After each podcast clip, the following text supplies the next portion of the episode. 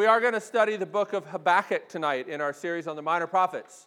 And the minor prophets get you into stuff that you might not otherwise know was in the Bible. That's one of the reasons why in RUF we like to touch down in lots of different places in the scriptures so that if you're around RUF for three, four years, you will have had an opportunity to, to experience different parts of the Bible because really it's this grand story. The Bible is this grand story made up of all kinds of diverse parts that contribute different aspects to the story. And the book of Habakkuk is actually a really good one, and I think it will it'll be pretty easy for you to see the contemporary relevance of this book.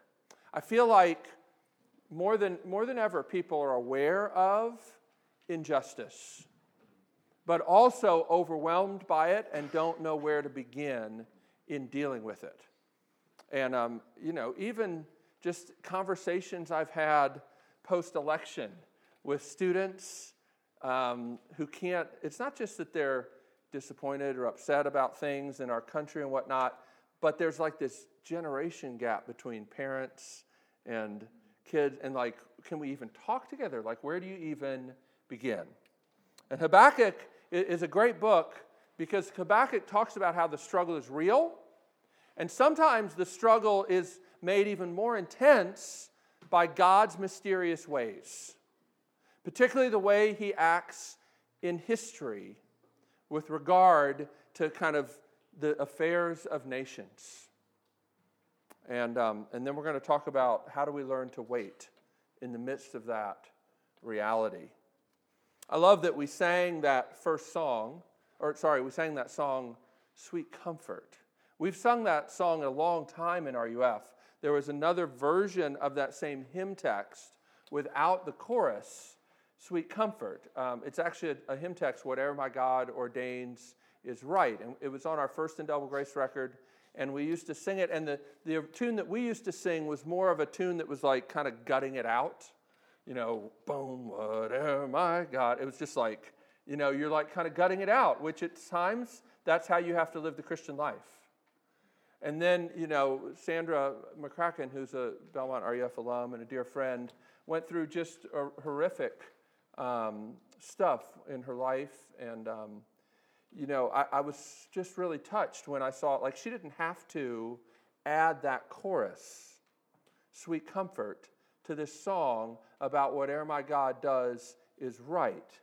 And particularly in the midst of real sorrow and heartache and all the kinds of questions about why has happened what has happened, finding comfort I, I just love that hymn because it comes from a real place. That the doctrine, even of God's sovereignty, while at one level it seems to provoke some of the questions about evil and how do we make sense of it all, it actually, as you ponder more deeply, is the only hope of moving forward and getting some resolution. So that's, I think, um, a great way to begin thinking about this book. Let's read, if we will, chapter 1. I'm going to read these um, first seven verses. I'm going to skip down to verse 12. You'll follow. The oracle that Habakkuk the prophet saw. O Lord, how long shall I cry for help, and you will not hear? Or cry to you, violence, and you will not save?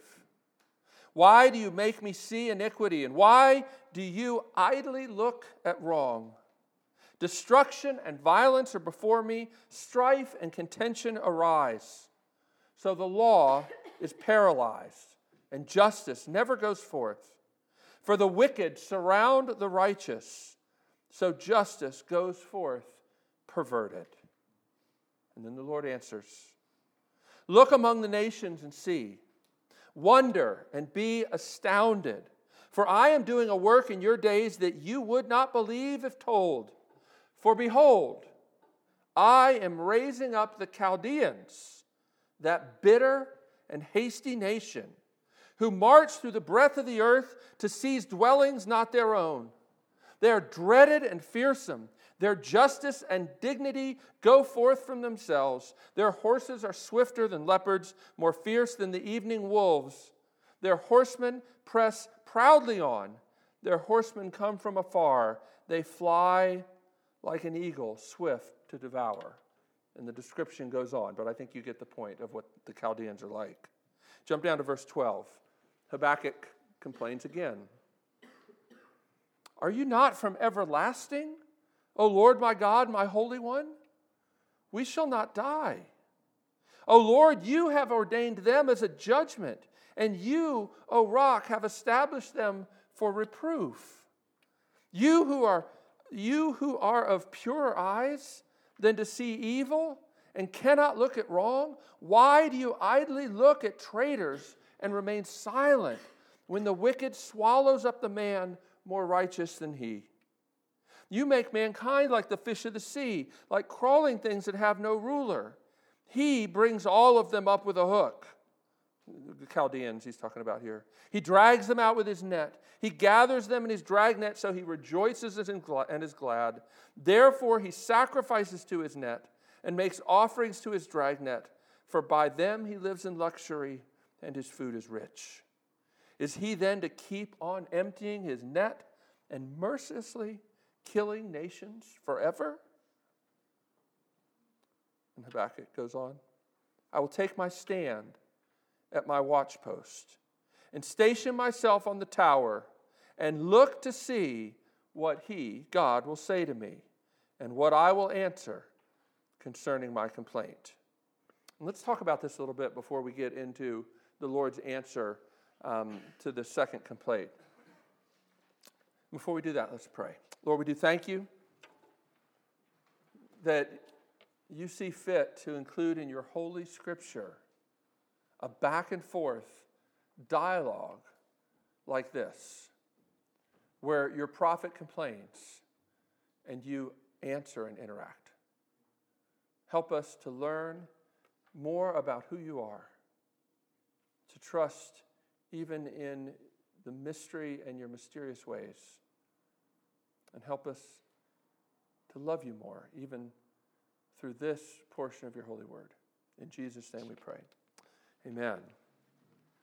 So I think you can identify with the beginning, right? The struggle prompted by God's silence in the face of evil. The struggle is provoked by the Lord's silence. O Lord, how long shall I cry for help and you will not hear? Or cry to you, violence, here's violence, look at it, and you will not save. The struggle is provoked by the Lord's silence. Why won't He answer me? But then He does answer. And it doesn't make things better. Because the answer is an answer that no one wants to hear. And so you see, at first, the struggle is provoked by the Lord's silence. Why won't you answer me? He answers. And then you see the struggle is provoked by his mysterious ways. I don't like his answer. Now, sometimes you don't get a clear answer, and you think the worst thing imaginable is that God doesn't answer. Well, Habakkuk got an answer, and it didn't make it better.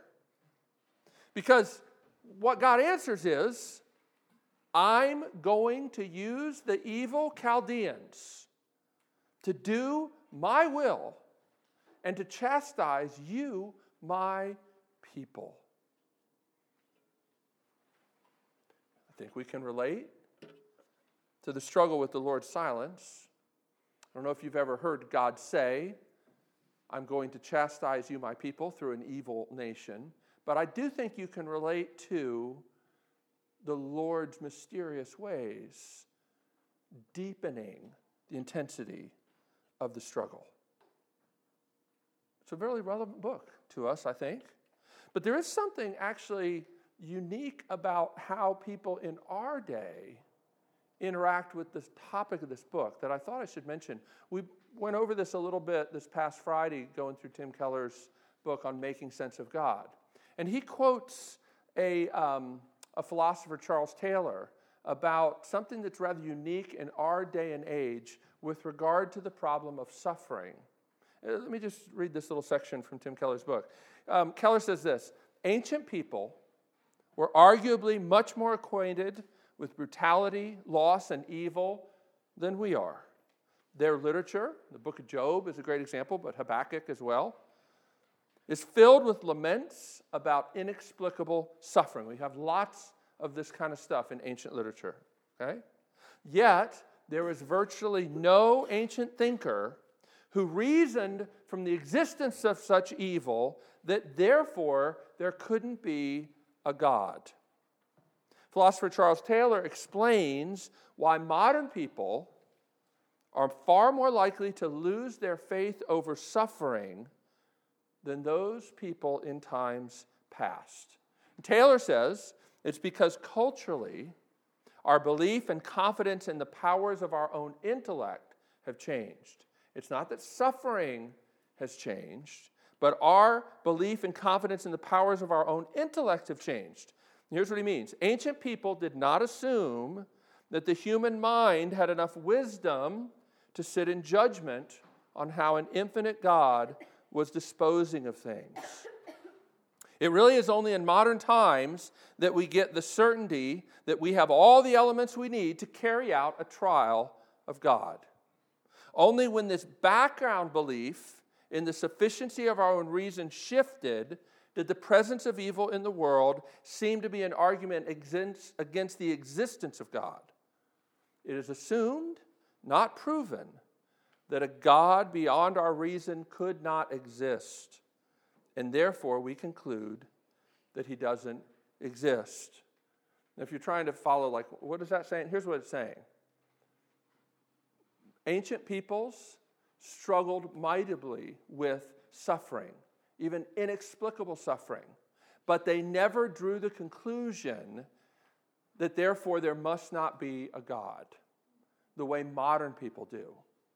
And so you have to ask the question what's changed? And what Charles Taylor says, and he's an excellent analysis of kind of modern secularism, he says what's changed is modern people's belief that they have sufficient reason and understanding to sit in judgment over how God disposes of his world. In other words, they believe that if they can't figure out how a good God can allow evil and suffering, then there can be no explanation possible. You say, we have this background belief in our modern day that if we can't figure out a sufficient explanation for how evil and the goodness of God can coexist, then God must not exist. And it's that background belief that changes the way we even think about the kind of suffering that Habakkuk is complaining about. Habakkuk complains, but he never jumps to the conclusion that God doesn't exist. As a matter of fact, John Frame has a, has a book um, where he talks about the problem of evil. And he says, actually, when you look at the Bible, the problem of evil is very different than what we mean when we talk about the problem of evil. The Bible never thinks that the problem of evil is a reason to doubt the existence of God. It wouldn't be a problem if there wasn't a God. It's not really a problem. Oh, it may be an inconvenience and something we don't like, but it's not a problem that causes philosophical angst and raises questions about the nature of reality if there's not a God. And so it's, here's what I would just say to this If God is great enough that you will hold him responsible for all the suffering in the world, is it not possible that he's great enough to have reasons beyond what you can understand?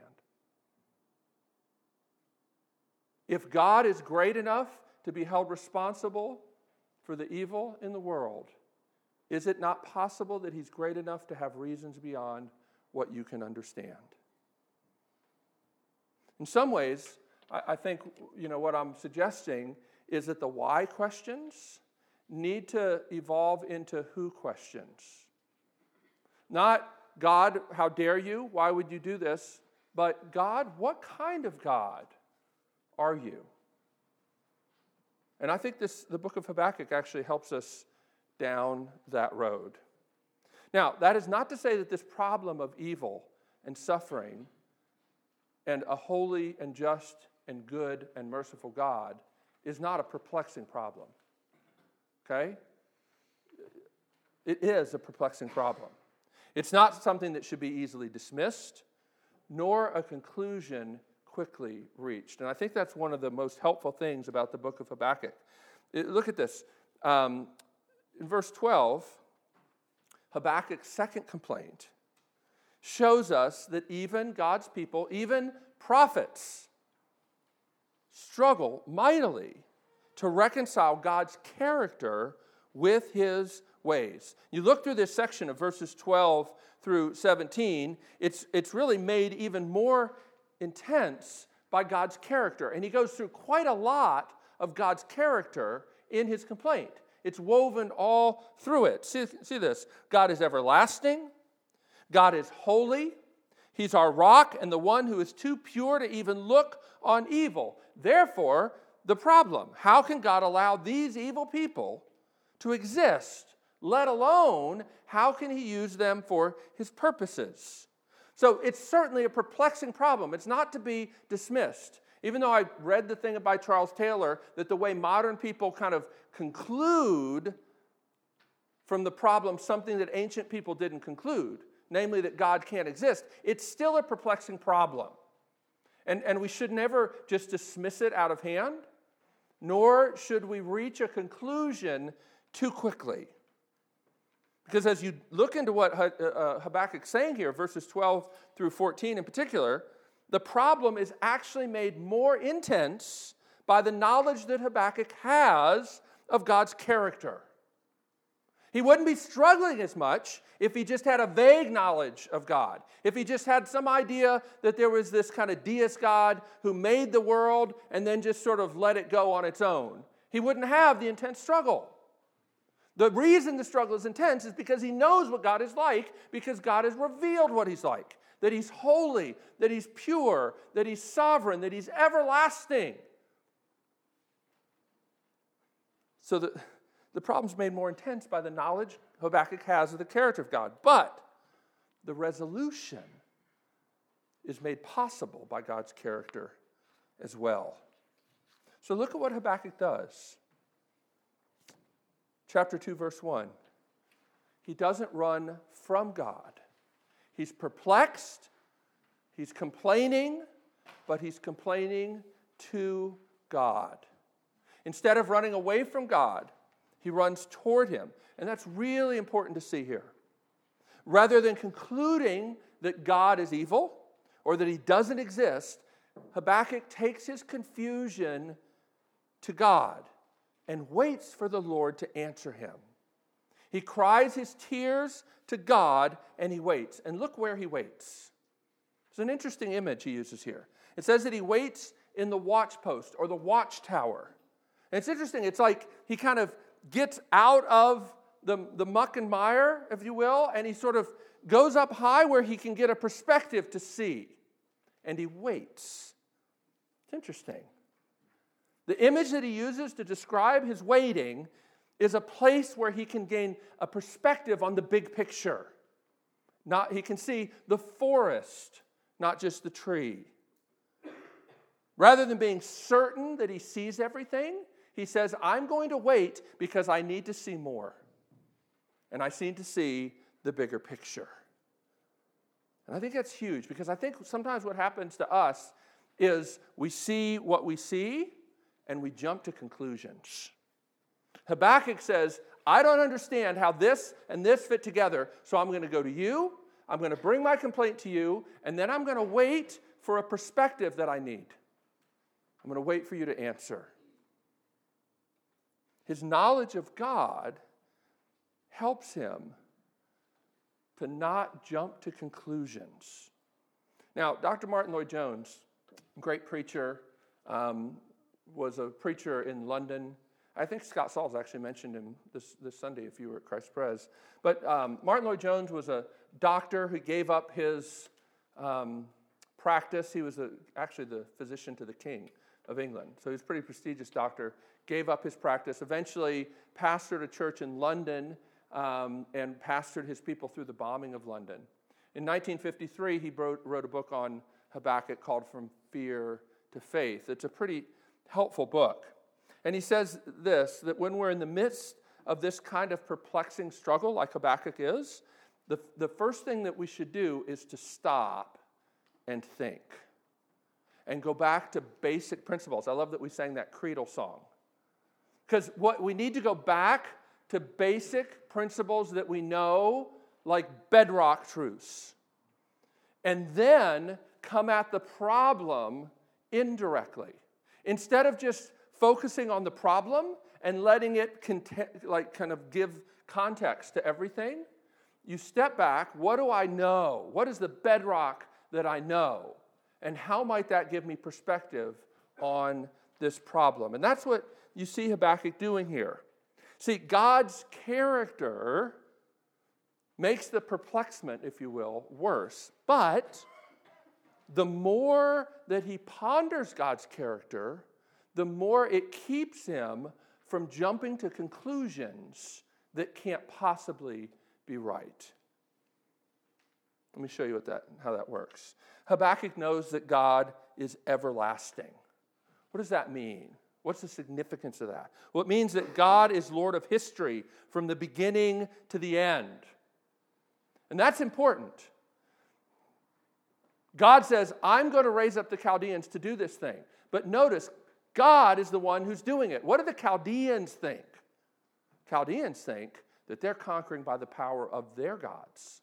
That's why they offer a sacrifice to their dragnet. That's why they're proud of what they're doing. Because when they conquer, it justifies them and it makes them believe that they are right and powerful. They don't understand what's really going on. God is the Lord of all nations. And if the Chaldeans are going to be raised up for a season, it's because God raised them up. It's not because they have power. They don't have power. God has power. So God is everlasting. He knows, Habakkuk knows as well, that God is holy. God cannot do anything unrighteous. And even though it looks like God is doing something unrighteous, Habakkuk doesn't go to that conclusion because he knows bedrock truth that God is holy. He also knows bedrock truth that God is faithful. And that's that interesting thing in verse 12 where he says, We shall not die. And I think the way to understand that is as a people, what he's saying is, Your people, Israel, will not be wiped off the face of the earth. Even if you raise up the Chaldeans to take us into exile, we will survive. How do we know that? Because you promised that the seed of the woman would crush the head of the serpent. And you are faithful to your promise. You promised to our father Abraham that out of him you would make a mighty nation that would be a blessing to the whole earth. And I don't understand what you're doing. I don't understand how this raising up of the Chaldeans fits with that, but I know that you are faithful. And if you promised that the seed of the Messiah would come and restore shalom and healing to the world, then it will happen, even though I don't know how. But he also knows that a holy God who cannot look on evil, evil's still here. And so what does he do? He leaves it to God and he waits and he watches. Now, I just want to ask you this question. It's a very important question. What do you know about God that can help you from jumping to conclusions? And what conclusions do you tend to jump to? God doesn't care about me? God might care about other people, but I'm not very significant. Maybe He doesn't know what I really need. I try and tell Him all the time. Seems the more I tell Him, the more anxious I get because I believe that He's not hearing me. What is it that you know about the character of God that can help you not run to conclusions, jump to conclusions that are really wrong conclusions? And I would say, how about the cross? Because while Habakkuk knows that God is holy, knows that God is faithful, knows that God will keep his promises. The Apostle Paul tells us that for those of us who live on the other side of the cross, we know that all the promises of God, this is 2 Corinthians chapter 1, all the promises of God are yea and amen in Christ. As the NIV says, no matter how many promises God has made, they are all fulfilled in Christ. So, how does that help you not jump to conclusions that God has abandoned me, that I've outsinned His grace and His patience and His mercy? Can the cross help do battle against the hasty conclusions that you tend to run to and that I tend to run to? Habakkuk waits, but he doesn't wait without anything to help him in the waiting. He has the character of God. The waiting is difficult, but God gives what we need to wait. So let's look into that. Look down chapter 2. We're going to start reading verse 2. So Habakkuk says, I'm going to wait, see the answer, and then the Lord answers in chapter 2, verse 2. The Lord answered me, Write the vision Make it plain on tablets so he may run who reads it. For still the vision awaits its appointed time. It hastens to the end, it will not lie. If it seems slow, wait for it. It will surely come, it will not delay. Behold, his soul is puffed up. It's not upright with him, but the righteous shall live by his faith. Moreover, wine is a traitor, an arrogant man who is never at rest. His greed is as wide as Sheol. Like death, he has never enough. He gathers for himself all nations and collects as his own all peoples. And then God pronounces this woe to the Chaldeans. Shall not all these take up their taunt against him with scoffing and riddles for him and say, Woe to him who heaps up what is not his own, for how long, and loads himself with pledges? Will not your debtors suddenly arise, and those who awake will make you tremble? Then you will be spoiled for them. So now the tables are going to be turned. Because you have plundered many nations, God says to the Chaldeans, all the remnant of the people shall plunder you. For the blood of man and violence to the earth, to cities and all who dwell in them. Woe to him who gets evil gain for his house, to set his nest on high, to be safe from the reach of harm. We go on down, jump down to verse 13.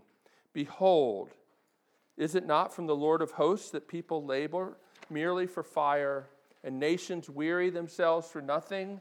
For the earth will be filled with the knowledge of the glory of the Lord as the waters cover the sea. Jump down to verse 18. What profit is an idol? when its maker has shaped it, a metal image, a teacher of lies. For its maker trusts in his own creation when he makes speechless idols. Woe to him who says to a wooden thing, Awake, to a silent stone, Arise. Can this teach, this idol?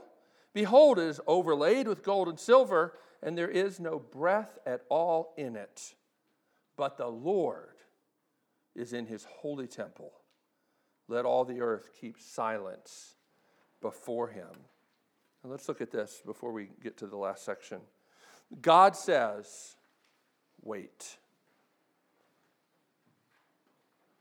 The appointed time for making all things right, the appointed time for giving the Chaldeans what they deserve is coming. It's surely coming, but it's not yet.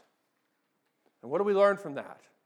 God is sovereign over all things.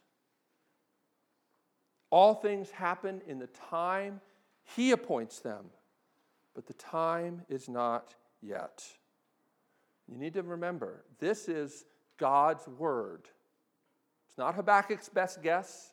He's not just saying, Well, I know God has to fix this one day. No, God speaks to him and says, Write it down. This is my word. It will be done exactly as I say and exactly when I say. Now, of course, if you reject the idea that God can speak truthfully, prophetically, then this doesn't help much. But God says judgment is coming for the Chaldeans in my time. It will come exactly as I say, exactly when I say. And this is something we need to always remember about evil. it will not go unpunished. And that's vital to know if you would wait. Waiting is not saying, I'll just let this evil go. I just need to forgive and forget. Waiting is putting your hope in God who promises to make all things right. Now, we live on the other side of this prophecy about the Chaldeans. It did come to pass. The Chaldeans were destroyed, and they weren't the first or the last. History is littered with nations that have come and go. We read Psalm 2. It's a pretty amazing psalm. The nations take their stand against God, and what does he do? He laughs. That's pretty, I don't know if that kind of upsets you at all to think about God looking at your rebellion of these nations and saying, because that's what he does. That's trash talking. I don't know if you know the Bible does that. But that's what God does. He looks at the nations who say, We're going to take our stand against God. We're going to throw off the chains and the shackles because He just wants to keep us from having a good time. And He just looks at them and says, That's what He does. And He says, I'm going to establish my Holy One on His holy hill, the Messiah, and all nations will bow before Him. So you go ahead, you, you know, you have your rebellion, you do what you want. In my appointed time, my appointed Messiah will come, and every knee will bow. You can count on it. He says here the powerful nations are just idols. And I love just thinking about this. You think about the history, all the times that it seemed to God's people like God's promises couldn't possibly come true as this nation and that nation took the lead on the world stage. Malcolm Muggeridge captured this so beautifully. I don't know if you've ever read Malcolm Muggeridge. He's amazing. He was a guy, he was a journalist, not a Christian, who was stationed in Russia and knew Stalin.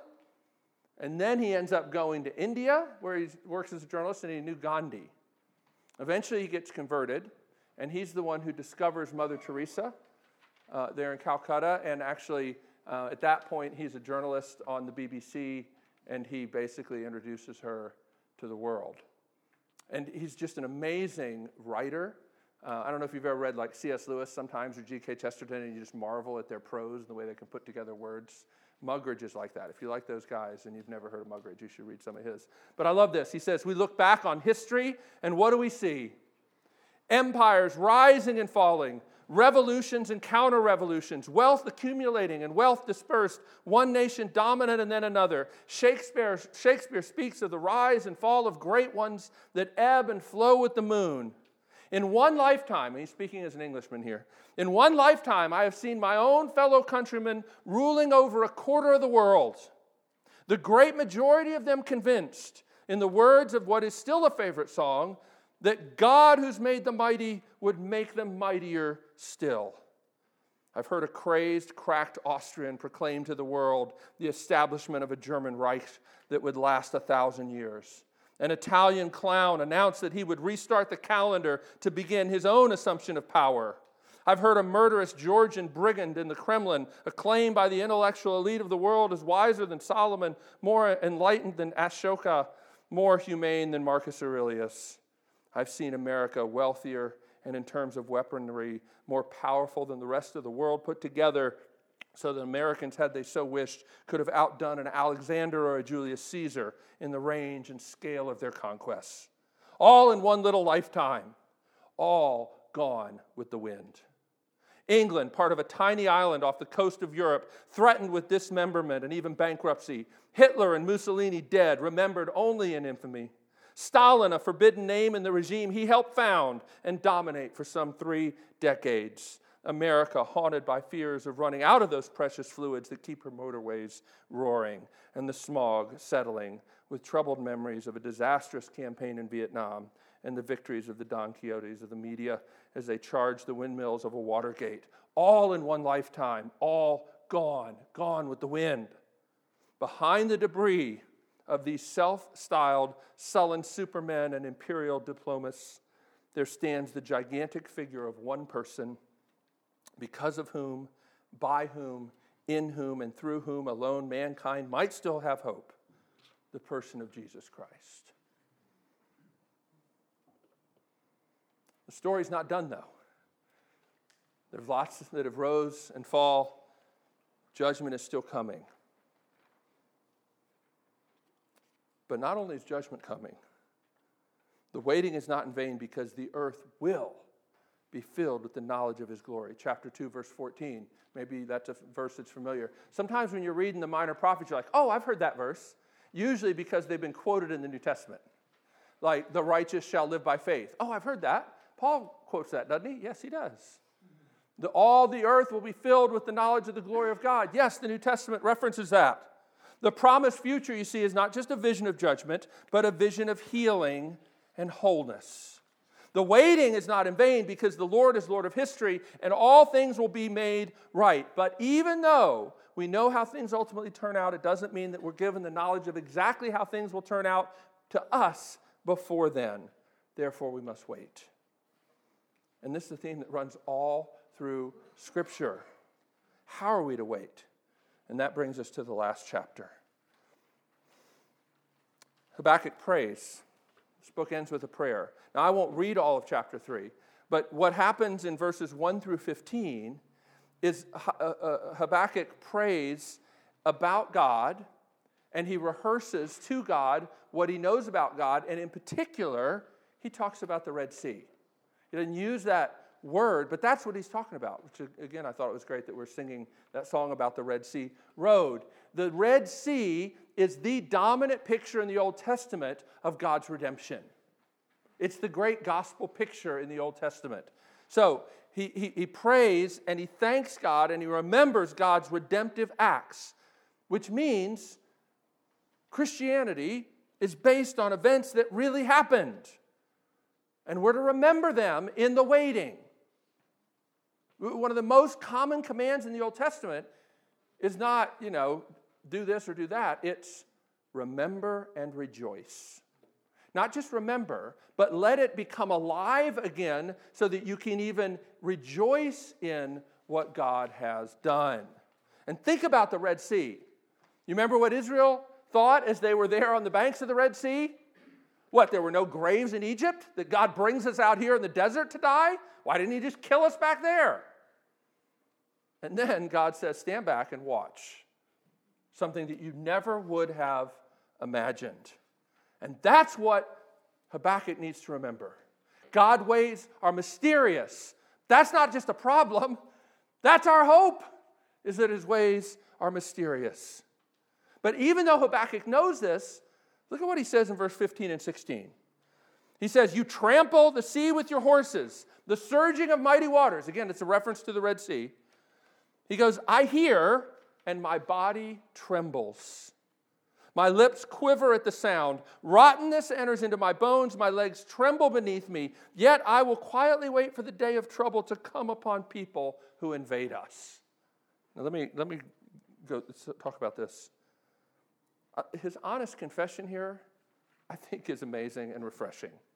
Even though he knows and he can rehearse in such powerful language about God's redemptive acts in the Red Sea, he says, You know, I know all that, but I'm still like shaken. I'm trembling. I'm still afraid. Lest you think God's prophets, people in the Bible, are supermen, they're not. He says, I know this, but I'm still afraid especially when I think about what's coming. Because you said the Chaldeans are coming to take us away. And even though I know that you love us, and even though I know that you ultimately will preserve your people, and the knowledge of you will eventually cover the whole earth, I know all that, I'm still afraid. And if that's where you are, God says, Come to me. I get that. His trust is sobering. What I mean by that is, he waits knowing that God's people need to be chastised for their own good. Now, that's strong medicine. Hebrews chapter 12 says that all God's true children are chastised because he loves them. Now, what is chastising? It's a word maybe you've heard, maybe you've never thought about what it means. Here's what it means it doesn't mean that you're punished out of anger. It means that you've been given correcting love to make you more like Jesus. Chastisement is not punishment out of anger, it's correcting love that makes you more like Jesus. Hebrews 12 goes so far to say that if you've never experienced the correcting love to make you more like Jesus, you may not actually be a true child of God. And see, the Hebrews were Christians who were beginning to be persecuted because the Romans realized wait, they're not Jews. We'll tolerate the Jews, but the Christians, that's a new religion. They're not on the list of tolerated religions. And so some of the Hebrews were like, eh, maybe we should go back to being Jews.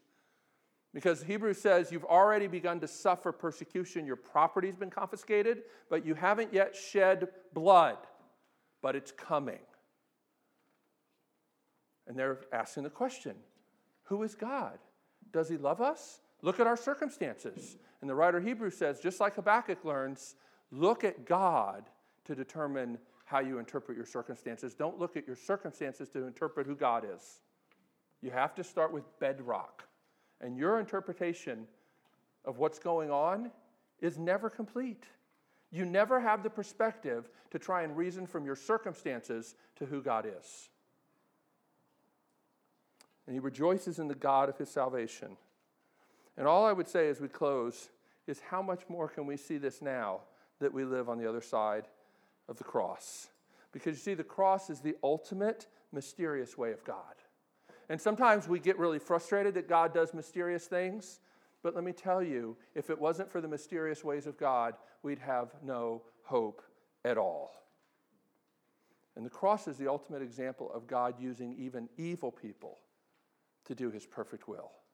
And as the early church wrestled with their own persecution, it was that truth that was bedrock for them you see it referenced in Acts chapter 2. You see it referenced again in Acts chapter 4. Here's the version in Acts chapter 2. Jesus, or Peter gets up and is preaching on the day of Pentecost.